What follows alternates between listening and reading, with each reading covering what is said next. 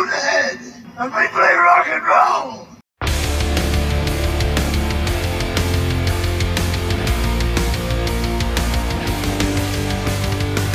Hello, and welcome to Heavy Metal 101. This is the podcast where we explore the darkest and the dingiest corners of music history through the lens of one of its most ferocious and feared genres, heavy effin' metal. I'm Eric. I'm our supposed expert. I'm a university professor of music theory and history, mostly of the classical persuasion. I enjoy long walks on the beach. I enjoy horror movies and spending my vanishingly small amount of free time waxing philosophical about heavy metal, my first musical love. And I am here with my beloved compadre, John. John, you want to tell us about yourself? They know my first name. That's already too much. I am a classically trained conductor, and I don't know anything about heavy metal. You see, John here is kind of our fall guy. John is a brilliant classical musician with uh, pretty much no experience except for that which he's obtained over the past two episodes in the trenches of heavy metal. John, we will have a big party for you when you've reached 10 cumulative hours of heavy metal listening. Does that sound like fun? I can't wait. I assume the cake will be delightful. Oh, yes, it will explode and fire will come out of it. to date, on our podcast, we have been exploring some of the most foundational and influential British bands of heavy metal's first wave. We've looked at Black Sabbath and we've looked at Judas Priest. And we're going to be shortly stepping backwards in time in coming episodes to examine what was happening simultaneously in the good old US of A. But before we do that, I wanted to wrap up a sort of trilogy of British 70s metal episodes by looking at the mighty Motorhead and discussing one of the first big crises of faith in hard rock and heavy metal, at least amongst the music intelligentsia, and that was the birth of punk rock. John, before we delve into punk rock, I have a really important question for you. I want you to think carefully before you answer this question. All right. My question for you is this Who would win in a wrestling match, Lemmy or God? I have to go with Lemmy. Wrong, dickhead. Trick question. Lemmy is God. this, this is actually a quote from a rather mediocre 90s movie called Airheads, but it's, it's a funny it's a funny line about Lemmy. And we'll talk more about Lemmy soon. But before we delve into Lemmy and company, what, what can you, John, tell us about punk rock? Yeah, I mean, given that I am a classical musician primarily known for their conducting of operas and musicals, it is clear that I have a vast knowledge on the genre of punk. No, I don't really know anything. I, I mean, the true extent of my knowledge on this subject is that if you categorize the Ramones as a punk band, then I'm a fan of the Ramones. So John likes the Ramones. We'll talk about the Ramones in a second. So punk is basically something of an unruly sibling of heavy metal. There are a lot of similarities. I like the Ramones too. I like the Sex Pistols too. There are a few punk bands I like, but like most metalheads in good standing, I have a sort of a native distrust of punk. It bugs me a little bit. And as a musician first, and listener of loud music second the the sort of lack of fluent musicianship in punk is is a bit of a turnoff for me but at the same time it's really important and it had a huge impact on all of music in the late 70s, and particularly, of course, on heavy metal because they're so closely related. A little bit about the birth of punk, just for context.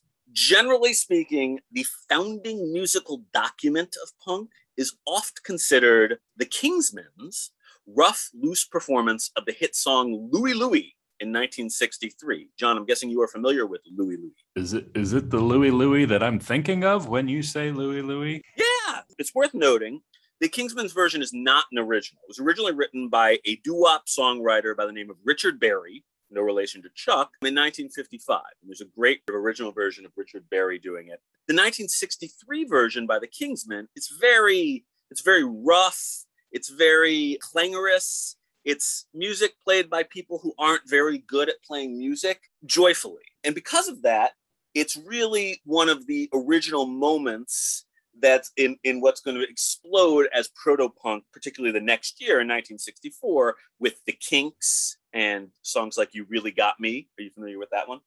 I am. Yeah. So in the 1960s, we're going to get music that is going to be certainly influential on heavy metal, but it's also going to be influential on punk. And some of the more ragtag, uh, simple, and ferocious numbers are going to really uh, filter into what's going to eventually become punk rock in the mid to late 1970s. Specifically, we can we can attribute the big bang moment of punk.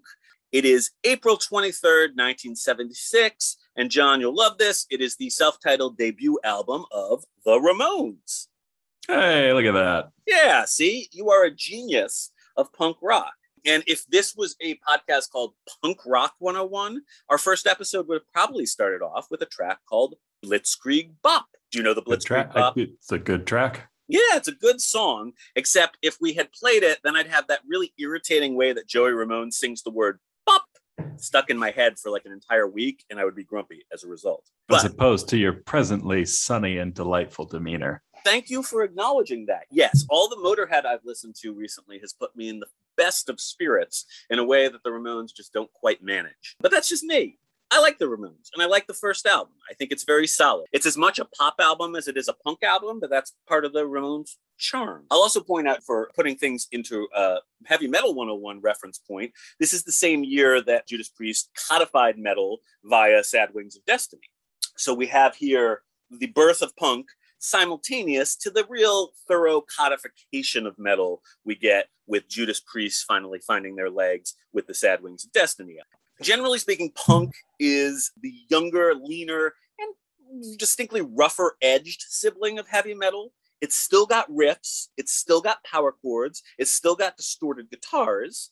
So it's got a lot of familial resemblance to heavy metal, but instead of a f- sort of musical facility and a tendency toward these epic and gothic and dark themes and theatrical productions, punk is sort of this quote unquote authentic, everyman, loose, but angry and socially conscious genre. There's a lot of DIY, do it yourself attitude about punk. You have bands like the Sex Pistols. You know, Sid Vicious, the bass player of the Sex Pistols, uh, he didn't have a clue how to play the bass, and yet there he was up on stage banging away because that was that was punk rock. Uh, it's also worth noting the very related genre of new wave uh, happens at around the same time. You know, bands like Blondie, um, David Bowie, who, as you well know, is one of my musical heroes, is sort of at the forefront of that that movement. The album Station to Station is really a proto new wave album, one of my personal favorite albums. So there's a lot of good music that arises from this. But the honest truth is, of course, we're not here to talk about punk. We're here to talk about what happened to heavy metal as it faced basically extinction at the hands of this younger, hungrier genre, just as it was really beginning to be fully codified by bands like Judas Priest. So, in the late 70s, or really the mid 70s, going into the late 70s, there's really this idea of this hard rock and heavy metal bands, particularly bands like Led Zeppelin and Kiss, that are millionaires and they're out of touch and they're just not they're not interesting to the average kid on the street in the same way that these fresh punk bands are. And in metal specifically the crisis of faith can be found in our favorite sons. John you remember black sabbath of course. Black sabbath who we met through their debut album released this incredible collection of albums after black sabbath. There's just this uh, this just brilliant album after brilliant album through 1975's sabotage really, really good album. Anywho, the point being is that by 1976, as punk is beginning to come into full bloom, Black Sabbath were absolutely a drug addled and past their prime mess, as clearly audible on that year's Technical Ecstasy, which is their first, like, truly crappy album. They were just uh, lost and confused and out of touch. And this is kind of the state of things. Hard rock and heavy metal were in a precarious position in the late 70s. And it seemed like punk and new wave were just primed to sweep away these dinosaurs and start something new. John, what do you think our beloved heavy metal artists, who you love so much, could do in order to avoid becoming obsolete in this fresh, angry era of punk rock? Any thoughts? Well, they could do the same thing that my profession has chosen to do for the last several hundred years, which is not give a fuck and just keep doing their same shit anyway. That's actually something that I think I think some of those artists very much chose to do. Is just put their heads in the sand, a la uh, a given um, classical symphony orchestra, and just play the same old music the same old way. But the smartest, the best, the coolest bands followed that old adage: if you can't beat them, join them.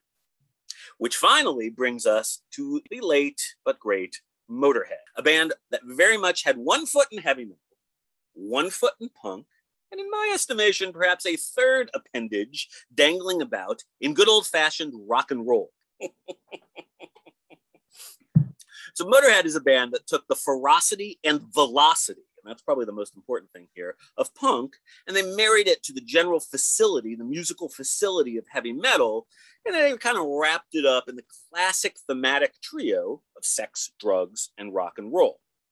This just absolutely blew the doors off of what heavy metal and punk bands were doing really at the very same time that both of those genres were just just getting going and let's let's hear what i'm talking about we're going to take a listen to the opening track of the first of three absolutely classic motorhead albums from 1979 and 1980 this is the title track from Motorhead's second album, 1979's Overkill. So, John, cue us up some delicious, nutritious Motorhead. Hello there. If you are hearing this, then you are listening to a version of this podcast for which we do not have the rights to play this wonderful piece of music Overkill by Motorhead. Bummer! However, if you take a look at the episode notes, you will find a link to an audio recording. Just click on it and go and check it out. Great! Now, I suggest that you pause the episode and take a listen prior to continuing on in order to afford you appropriate context for the following discussion. Or don't. The choice is yours. And now, back to our regularly scheduled podcast. John, please, what are your thoughts about this track and this band? I didn't like this. Uh, yeah, this is just not something that I would voluntarily choose to listen to. I did listen to the entire album, not just this one track. And I think that honestly made it worse for me. So you're saying that you do not want me to make you a mixtape of Motorhead's greatest hits and give it to you for your daily commute or anything like that? Well, you know, based on this album, I think if you were to give me a mixtape of Motorhead's greatest hits, I would just be listening to the same sort of aggressively loud and fast paced thing for my 15 minute commute. And that just is tiring to me. And that's how I felt listening to not just this track, like the one track, it's fine. It's, you know, they're doing very impressive things. There's clearly a lot of ability there but then it goes on for pretty much the whole album with very little variance and it just is like exhausting to listen to. Well i think this is an excellent explanation of what is great about motorhead and also sort of what i expected you might not love about motorhead which is that velocity this fast and furious songwriting style, which is not their only mode, but definitely the mode for which they're most famous. The most iconic hit, Ace of Spades, is very much in that same idiom. This is what Motorhead does, sort of without apology, that makes Motorhead fans so very happy. Just fast, furious, powerful music that people who don't like Motorhead, it sort of drives them crazy because, again, it all sounds a little bit alike.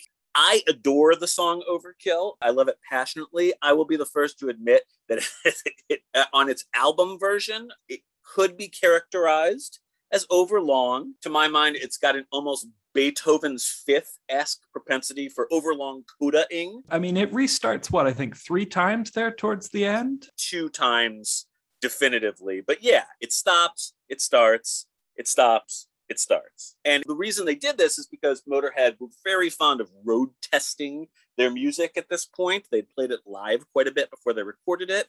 And when they play this song live, Motorhead would sometimes make this like a 10 minute epic. And it was often the, the, the closer of the set. And they'd keep going with that big shredding guitar at the end. And it makes, I think, a lot of sense to keep the fans just getting more and more excited with each epic coda. But on the album, eh, I don't want to say it's clunky because I actually rather like it and it makes me smile, but I could see where it might piss you off a little bit. Piss me off is too strong a reaction because it just made me go, okay, when do we get to the something else? Well, then we get to Stay Clean, and that's a fantastic song, right?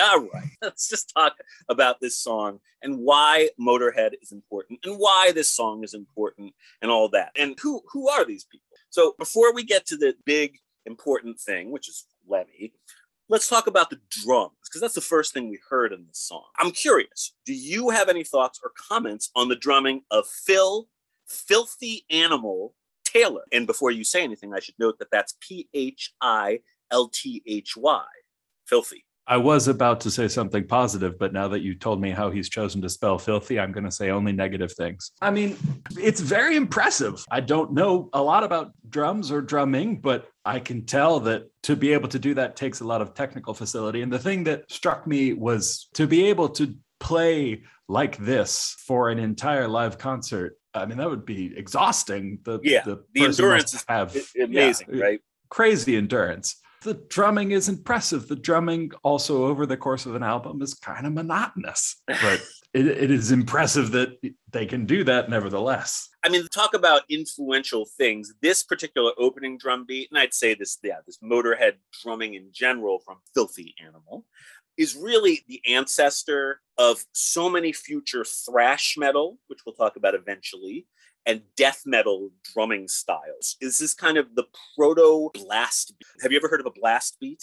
No. Blast beats are definitely a heavy metal term. They really came out of the grindcore music of the very end of the 80s and early 90s, but this is kind of where it starts. It's essentially just a high velocity, constantly pounding 16th note value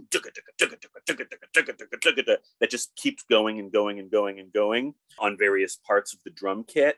It is, as you mentioned, it is heroic in terms of the endurance and physical strength that it takes to do. It's not the most musically subtle style of drumming, but you got to be able to run like seven marathons to play a concert as a grindcore drummer as a result of the blast beat. And this really sets that template because as you probably noticed, you know what he's doing is he's he's playing double bass drums. He's got a bass drum with two pedals, so he's giving us that in the bass drum, pretty much the whole time. These four values to each beat, 16th notes in the double bass drum. It's almost like he's running a race the entire time he's playing. And that's what gives this song and so much of Motorhead its intense velocity. It's just, you have a pretty moderate tempo here. The BPM or beats per minute of this song, it's only 117. You're a classical dork. What tempo would you call 117? I mean, that's just shy of march tempo. Yeah. So it's just south of like a straight ahead allegro. We might call it an allegretto. It's kind of borderline. But because of the fact that the constant rhythm in the guitar riff, in the bass drum, in the bass part is often this oscillating 16th note figure, it gives this music so much energy it's kind of exhausting in the best possible way. And this drum part is really the underpinning to that. And it's worth noting that the way this song was written is Filthy Animal was practicing. He was practicing his double bass technique in the rehearsal studio. And the other two musicians of Motorhead came in and they were like, that's cool. Let's write a song based on that. And so they actually based this song on the opening drum beat, which is kind of an unusual way to write a song. Moving on from the drumming facility of Filthy Animal, the singer is Lemmy, Lemmy Kilmister. What, what do you think about Lemmy's voice? Not a fan. I did not think you would be a fan of Lemmy's voice, which is a shame because, gosh, is that ever an iconic vocal style? But it's grating. It could be. It could be perceived that way. I might say rough, raw, barking, uh, Again, as, as someone who comes primarily out of an operatic world, it sounded painful to me. It sounded like they were doing unhealthy things with their mouth. I could see that. This vocal style is quite removed from the virtuosity we talked about last time with Rob Halford. Really a completely different approach. But I do want to point out that since Motorhead did have one foot in the punk rock world and a lot of these fast, fast music that we're talking about is very punk, Lemmy does not sing like a punk rock singer. If we think of someone like Johnny Rotten of the Sex Pistols, you know, that sort of nasal, sneering quality of punk music, this is still, it's very different than that as well. So the person who is doing this singing is the late, great, iconic vocalist, bassist, and principal songwriter for Motorhead, Ian Lemmy Kilmister. You're not familiar with this gentleman, this this iconic superhuman figure? Oh, It's sad, John. It's very sad. But we're going to change all that because Lemmy, as we've already established, is God. And we love God. We're all God positive here, at least when we're talking about Lemmy. Lemmy is the, the beating heart of Motorhead. He's the only constant member throughout the entire history of the band. The classic lineup of Motorhead from this album is what we're talking about, but Motorhead continued until Lemmy's passing in 2015. So the only constant member was the great Lemmy Kilmister, and he is really one of the great figures in heavy metal music. And his voice, which may not be beautiful, although it can be, it actually sometimes can be, is definitely an iconic part of what makes Motorhead great, as is his bass playing, you know, and songwriting. It's kind of what gives Motorhead its quality, its everything. It all comes out of the great Lemmy Kilmister, who was pretty well known before he founded Motorhead. So he started Motorhead in 1975 after he was kicked out of the English psychedelic rock band Hawkwind. They were Lemmy's first band. They were a psychedelic English band. They kind of sound, they're kind of Pink Floyd esque. They're, in, they're they're a little rougher, but in there they're kind of in that idiom. Lemmy sung besides playing bass. Lemmy also sung backup much more mellifluously for them. He was kicked out of that band for trying to import drugs into Canada, and so they, he got busted, and they kicked him out of Hawkwind. And he said, "Well, I'm going to form Motorhead," and that's what he did, John. That's what he did, and we're thankful for it. So I am going to talk briefly about the lyrics of this song before we talk about Motorhead more generally. Do you have the lyrics in front of you? no. Okay. So I'm going to read you the lyrics. I'll do one of our famous recitations of the lyrics, and I want you to tell me what this song's about. Just the first two verses. Only way to feel the noise is when it's good and loud. So good, I can't believe it. Screaming with the crowd. Don't sweat it, we'll get back to you. Don't sweat it, we'll get it back to you. Overkill, overkill, overkill. On your feet, you'll feel the beat. It goes straight to your spine. Shake your head. You must be dead if it don't make you fly. Don't sweat it. We'll get it back to you. Don't sweat it. We'll get it back to you. Overkill, overkill, overkill. What do, what do you Yeah. think? What's the is this about Jack the Ripper in Victorian England or is this about evil figures looming over the bed? No, this seems to be about a concert experience. Exactly. This gives us a different but very common lyrical paradigm in heavy metal, which is self grandiosity, metal songs about the experience of listening to heavy metal. We see that heavy metal does not have to be macabre. It doesn't even have to be antisocial, although it's often one or both of those things. So we we have the lyrical paradigm. We've talked a bit about the drumming. We've at least alluded to Lemmy and Filthy Animal, two of the members of Motorhead. We've got one more character from the classic lineup to meet. We've only got three people in this band. Motorhead are what we sometimes call a power trio. John, are you familiar with this term? Well, I mean, I've never heard someone explicitly say power trio, but it's pretty self defining. Yeah, it's basically the minimum amount of people you need to form the classic rock and roll, hard rock, or heavy metal lineup we discussed last time, which is what instrument? Uh, guitar, bass, and drums. Right. We need those, and somebody's got to do the singing. But as long as one of those people can multitask, then we've got ourselves a power trio. The last member of Motorhead is the guitarist, quote unquote, Fast. So his nickname is Fast, you see. We've got Filthy Animal, we've got Lemmy, we've got Fast, Eddie Clarke. Eddie Clarke really, I think, gives us the most clearly heavy metal rather than punk quality in Motorhead's classic sound.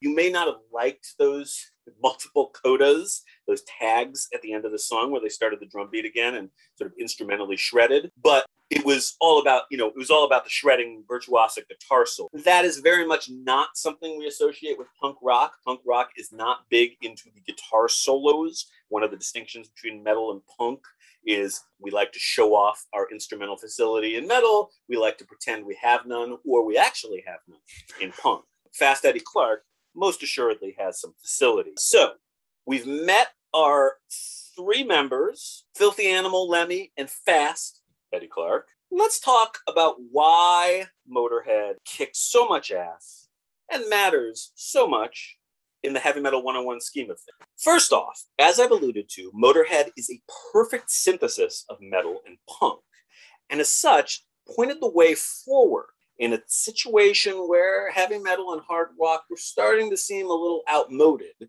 and the great bands of the genres were starting to seem very out of touch, they point the way forward for the succeeding generation of NWOBHM bands in the early 80s who are going to so refresh the genre for that shiny new decade.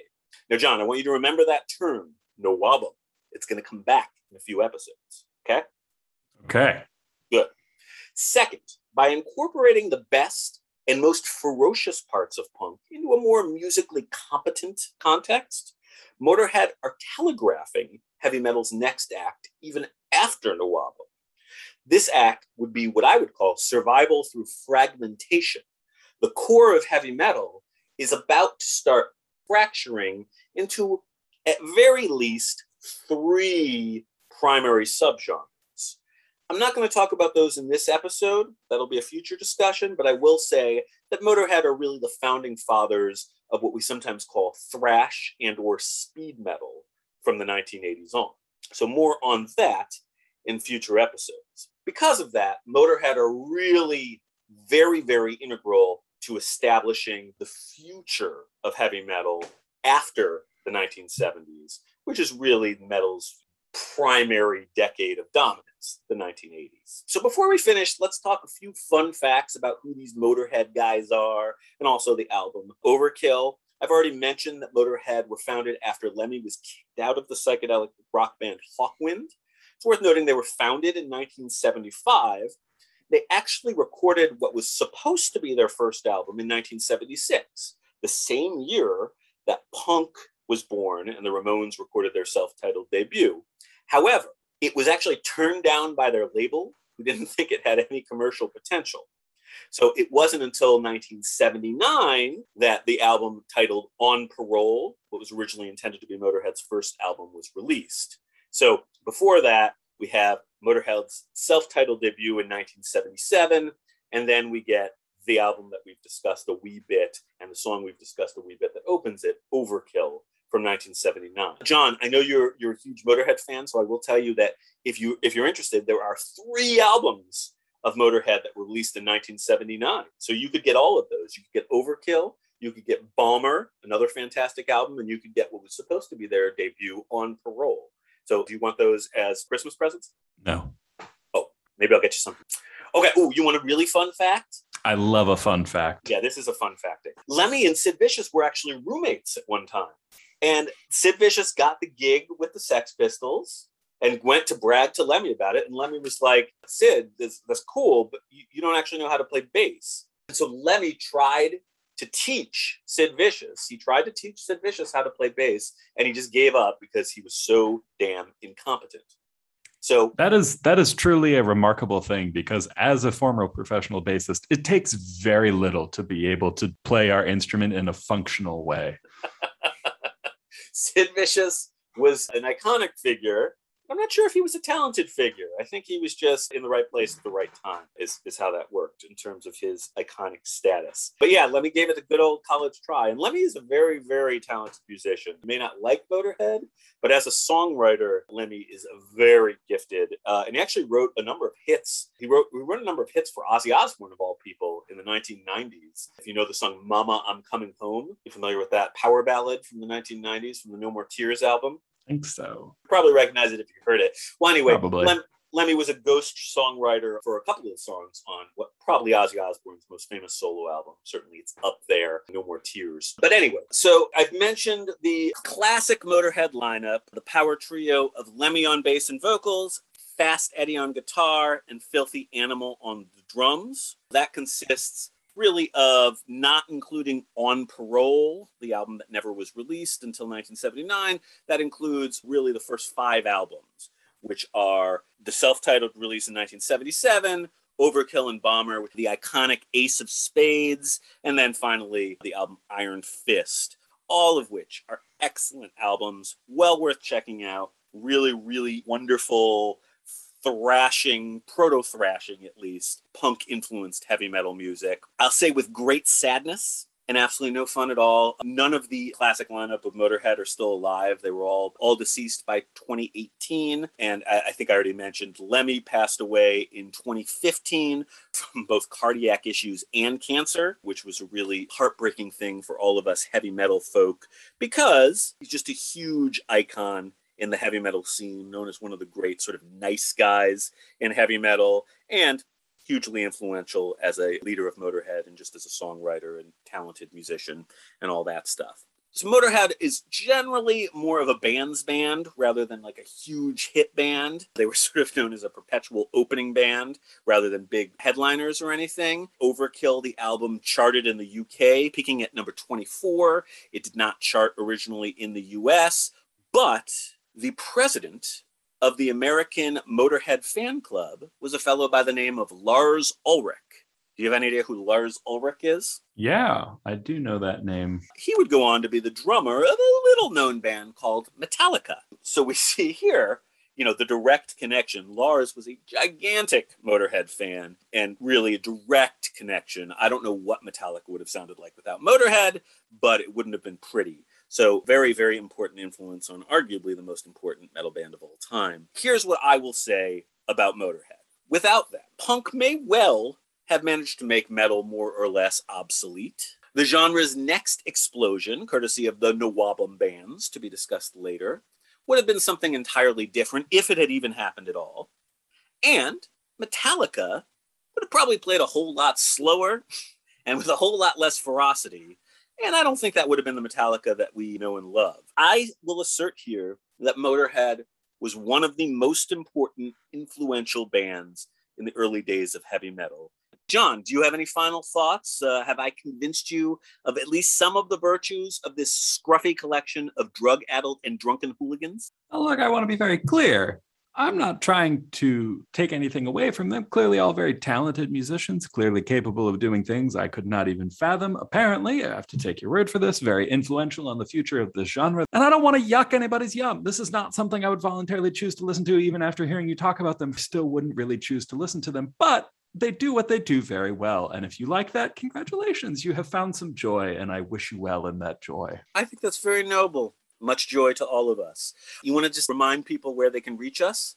Yeah, if you want to reach us and tell me everything that you hate about the way that I think about the genre of music that you love, you can find us and contact us at Heavy Metal 101 Podcast at gmail.com or on Facebook at Heavy Metal 101 Podcast. All right, so we will catch you next time for another drug addled and drunken episode of Heavy Metal 101.